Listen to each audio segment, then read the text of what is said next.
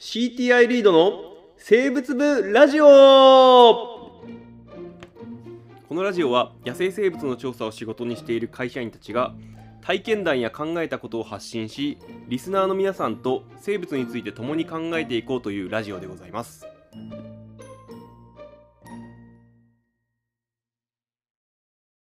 はい、どうも始まりました。リード生物部ラジオでございます。はい始まりましたえーっと、今日は、今日は、我々の使命を果たす時が来たね。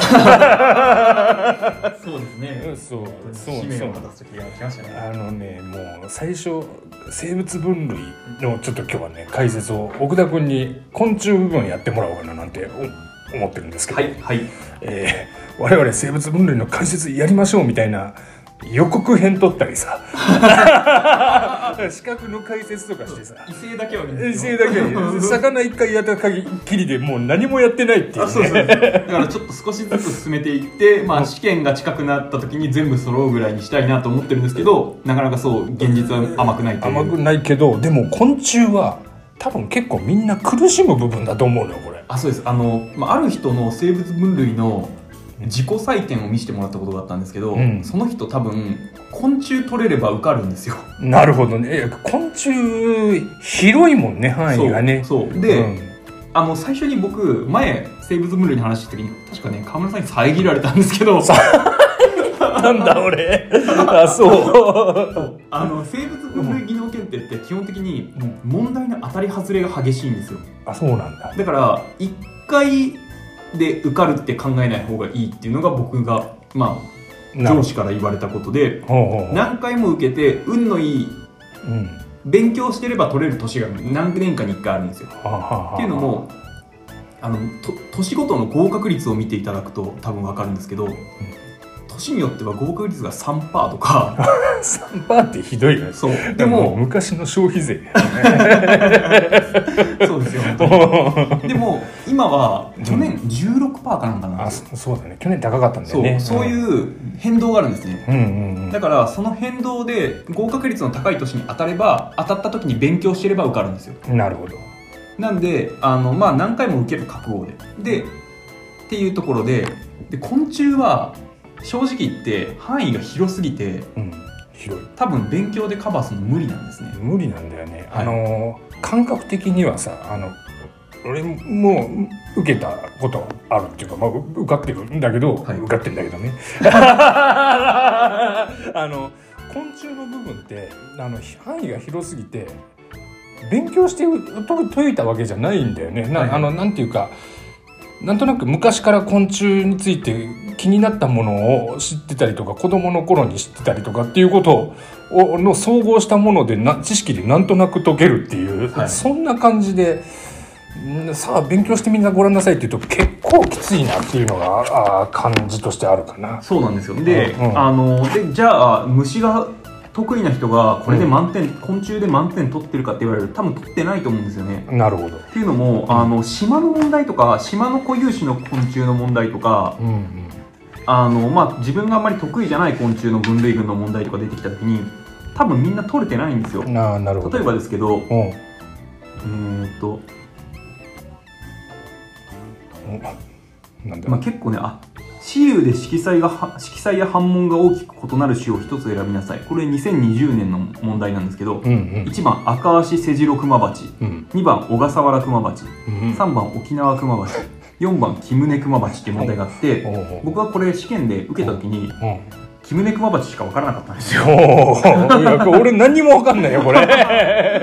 こんなのは正直言って対策したって無駄なんですよ。絶対出ない。絶対に解けないんですよこんな問題は。そうだね、うん。なんでこういう問題をいかに捨てて、じゃあ逆に取れる問題を確実に取る。例えばうん。食食性の食用性の種を一つ選びなさい。うん。亀の子テント七星テント二十夜星テント四つ星テントこれは、ね、これは取れる問題これ取れるね。これはだって二重矢星じゃない。のそうですそうです。ん。っていう害虫だっていう知識がなんとなく分かってればそうです。解けちゃうよねあとまあ微妙にねそういう、うん。そういうあのあ聞いたことあるぞっていう知識みたいなのをうん。動員して取れる問題もあるし、うん。あとはもう普通にあの種の保存法の問題とか、うん。こういう問題はあの種の保存法を抑えてれば。そうだよね。眺めとけばね種の保存法はね、はい。まあ、あの種の保存法とかあー、まあ、法律に引っかかるものに関して言えば他の分類群共通で言うけどリストだけは見といた方がいいよねっていううのはあるよね。ね。そうですね。でまあまあちょっと本題に入ろう、はい。お今回奥田君には昆虫を勉強するにあたってこんこれが絶対いいぜっていうその文献があるわけね。あそうです。えっ、と、うん僕純駆堂に行っていろんな本を立ち読みして。立ち読みさんもこの回のために、そうです。なるほど。であこれだっていう本を見つけたんでまあちょっと紹介しようかなと思います、うん。で、えー、とまず生物分類技能検定でどういう勉強をしたらいいかっていうと、うん。どのグループとどのグループが仲間近いとか、うんうんこの虫はどのグループとかこのグループの中でこれだけはちょっとちょっと違うとかっていうのうん。をある程度でいいんで押さえておく必要があって、うんで、えーとまあ、いろんな図鑑があるんですけど僕がおすすめしたいのは、えーと山と渓谷社から出てる比べてわかる甲虫。なるほど。と比べてわかる昆虫うんうん。ですね。この2つが一番おすすめでまあ比べてわかる甲虫が特におすすめでこれなぜかというと、うん。えーまああのこういう感じでこういう感じっていうか多分見えないと思うんですけどまあまあそうね。そうね。そうね。あのうん。まあいろんな虫結構いろんな種類の虫がこう載ってるんですけどうん重要なのはそこじゃなくてグループでグループごとに、うん。あのページページというかあの分類群ごとにページが分かれていてしかもその順番がちゃんとな並びが。並びがいわゆる目録と同じような並びと同じになっていてね。まあ例えばオサムシの仲間から始まって、うんまあ、あのカブトムシうん。エンマムシガうんムシ、うんうん。コガネムシとかって言って最後にカミカミキリムシとかうん。ゾウムシってなるんですけど、ん。まあ、この順番実は結構重要で、うんうんこの順番が近いものっていうのはグループとして近いんですね、なるほど。問題としてやっぱりグループこのグループに属するものは何かっていう話が出てくるねあそうですそうです、ん。この中で仲間外れはどれかとか結構出るんですなるほどなるほど。でこのうんページを見てるとちゃんと例えばこれ今長口キムシ科のページ見てるんですけど、うん。長口キムシ赤とかうんうんまでちゃんと書いてあるんですね。うん。でも長口キムシは全部長口キムシ赤で終わっちゃうんですけど例えばキスイキスイモドキムクゲキスイオオキスイムシとか。こういうのは、まあ、ちゃんとこのカマで、ななるほどね。ね、このん。名前にすごい似てるんですけど、うんあのまあ、実はか違いますよとか赤が違いますよとあかーなるほど。あの俺昆虫で多分一番苦労するなっていや甲虫のさあのい。い図鑑っていいやあるけど、はい。細か詳しいやつはあるんだけど、はい。まとめた割と一般の人にも親しみやすいとかよく見るあるいは特徴的な甲虫をまとめたような簡易の図鑑ってあんまりなかったじゃん。あそうですそうですなんか昔ポケット図鑑かなんかであったんだけど、はい。そそういう、えーなんか今もう見なくなっちゃってそういう意味ではこれすごくなんか種掲載してる種数が非常にちょうどいい感じなのかなという気はする。そうなんですよ。で結局生物分類って他の分類群もやらなきゃいけないんで、うん。昆虫で10点取れれば俺はいいぜっていう人だったら別に昆虫だけ一生懸命やればいいんですけど、うん。多分みんな受かりたくてやると思うんで、まあそうだね。うん。あのそうなったら昆虫って多分そんな時間かけてらんないと思うんですよ。うん。でそうなった時にこの一冊でうん。こんだけ載ってるっていうのがうん。非常にいいなという。なるほど。でこれこれを眺めていっているだけでなんとなくこのグループがこの辺この辺の仲間と近いとか、うんうんまあ、要はカミキリムシは例えばゴミムシ、えーカミキリムシはゾウムシハムシとうん。近いページにあるからまあ近い仲間なんだろうなと。逆にカミキリムシっていうのはうん同じ食食性の昆虫だけれども、うん。クワガタムシとは結構離れたところにコあーガネムシとなるほど。だからまあグループとしては遠いんだろうなとか、うん。そういうことがなんとなく、ん。まあ、この本をうん。パラパラめくってればなんとなく分かってくるかなという。あまああの一つう昆虫という種類の中で、まあ、分類群分類で見た時の並びが分かるっていうのが一つグループが分かる。それから他にさ魚だったら例えば分布だったりとか、はいあのー産卵の時の行動だったりとかを見た方がいいよっていう話をしたんだけど、はい。昆虫だったらこの図鑑めくりながら見とくことって何かあるかな？ああでも分布は見といた方がいいですあねでこの比べて分かる甲虫昆虫昆虫ちゃんと分布も載ってるんですね。うんうんあとまあ発生時期まあ発生時期使わないと思うんですけど発生時期も載っていてうん。で物によってはこうやってあの食生態も載っている。うんなるほど。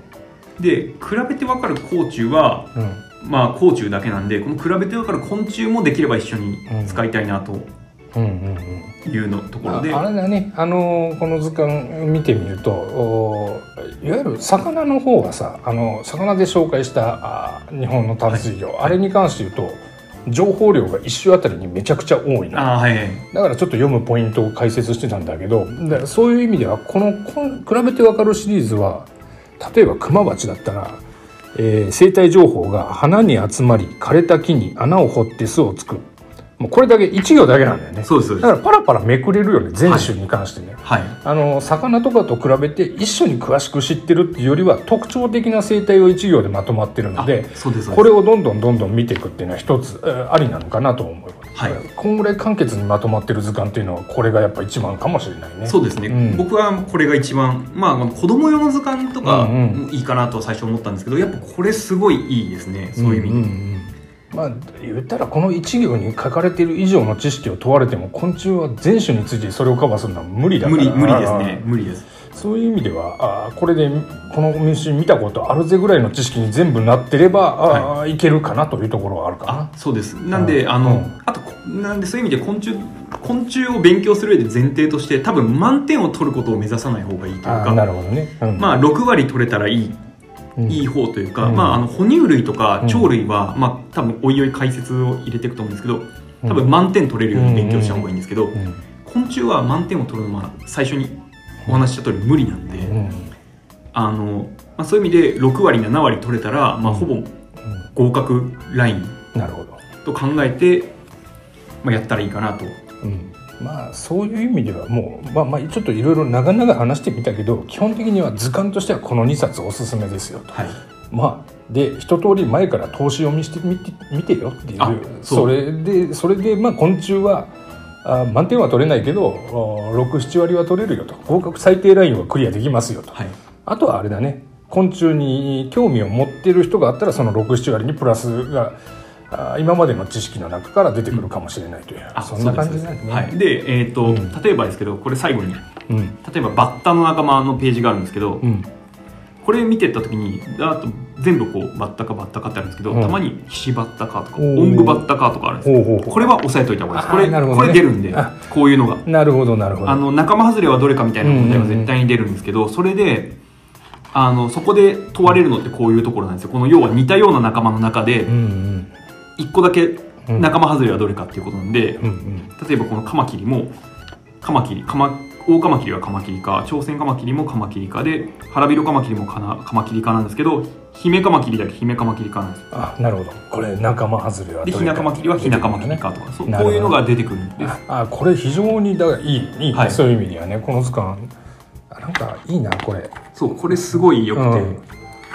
なんでまあこれは本当にうんおすすめです。もう昆虫はこれでいこう、はい。ということでこ今年受験をしたいああで昆虫が専門でないあなた、はい。もう直ちに買ってください。これ本当にあのなんだろう。簡単に読めます。うん。これすごい読みやすい。あの写真も標本じゃなくて生体写真なんで、うん。なんとなくやっぱ見てて抵抗がないとうん思います、うんうんあのー一般の図鑑と比べてやっぱり情報量があーそんなにたくさん要点しか載ってないんでもうサクサク進めると思うんで、はい。えーそっちの図鑑は何だ？あもう一個。これねこれもいいなと思ったのがこう日本の昆虫1400という図鑑で、これも生態の写真で、ああなるほど、ね、まあこういう感じでちゃんと科科もうんうん書いてある。分類群も書いてあって、うん。ちゃんと分類群ごとにこううんうん。あのまとまっていて、まあ、これ割といい図鑑だなと思うんですよ。でしかもこれ1000円で安いんですよ。あいいね。これ買おう。だからまあ文一総合出版ですね。そうですね文一総合出版のん。日本の昆虫1400です、なるほど。まあまあこれ合わせて使う、まあ、使い方としては同じだよね。はい、うんだからまあ昆虫をうん。なんかまあそのテスト試験が終わった後でもう昆虫ちょっと知りたいって人は、まあ、この比べてわかる昆虫、まあ、結構する。1冊2000円ぐらいするんで、うんうん。まあ、こっちを買って勉強するのが多分一番いいんですけど、まあ本当試験限りの付き合いだという人はもうこの日本の昆虫で勉強してもいいかもしれないね。種数だけだったらこの1400載ってますからね。ああそうだね。これうね高知は1062種でん、なるほどな。比べてわかる昆虫これな750種ですからはあはあ多いのはこっちなんですよ。あなるほどね。そうそうか。まあまあ状況に合わせて。はい。とということでいいかな、まあ、おさらいをするとこの図鑑あー、まあ、比べてわかる昆虫あるいは日本の昆虫1400をおーまあ、眺めながらまず最初に、えー分類群に気に気をつけると、はい。まあ何科なのかとかね、はい。えー気をつけながら、まあ、バーッとその、まあ、ざっくりした種名と形それから分類のグループをなんとなく頭の中に叩き込んであとは生態情報をバーッと見ていくと。そうです。そうですいうことでいいですかね。はい大丈夫です、うん。でまあもし分類群が違う、一つだけ仲間外れがいると思ったらそいつはなんかメモしときたり、しとくなり、まあ、色つけとくなりしてうん。覚えると、なるほど。いいと思います。いいと思います。はい、これどうかな？よかったな。よかったね。お許しをいただける方。そうね、はい。そしたらまあ次回また別の分類群ないしは共通問題かね。あ共通問題そうですね。共通問題な、幅広くてなんかやりにくいのよあれ。うん、ということでまあまああのやりにくいとは言いながらもなんとかしますんで、はい。はい、また聞いてください。はい。ではでは